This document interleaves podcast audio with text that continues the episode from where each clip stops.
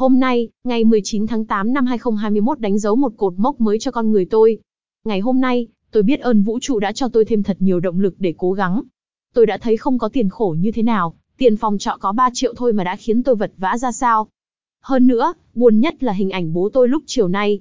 Ông ngồi trên một chiếc xe lù cũ kỹ nắng nóng, vất vả trong khi người rất nhiều bệnh khiến tôi thật đau lòng.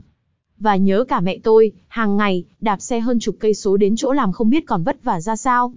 Giờ nghĩ lại cuộc sống của bản thân trên Hà Nội thật là sung sướng biết bao được nằm điều hòa, thức ăn, điện nước, mạng, máy tính đầy đủ mà lúc nào cũng kêu khổ xin thêm tiền bố mẹ. Tôi thề từ giờ về sau không bao giờ để tiền làm ảnh hưởng đến cuộc sống hàng ngày của mình nữa.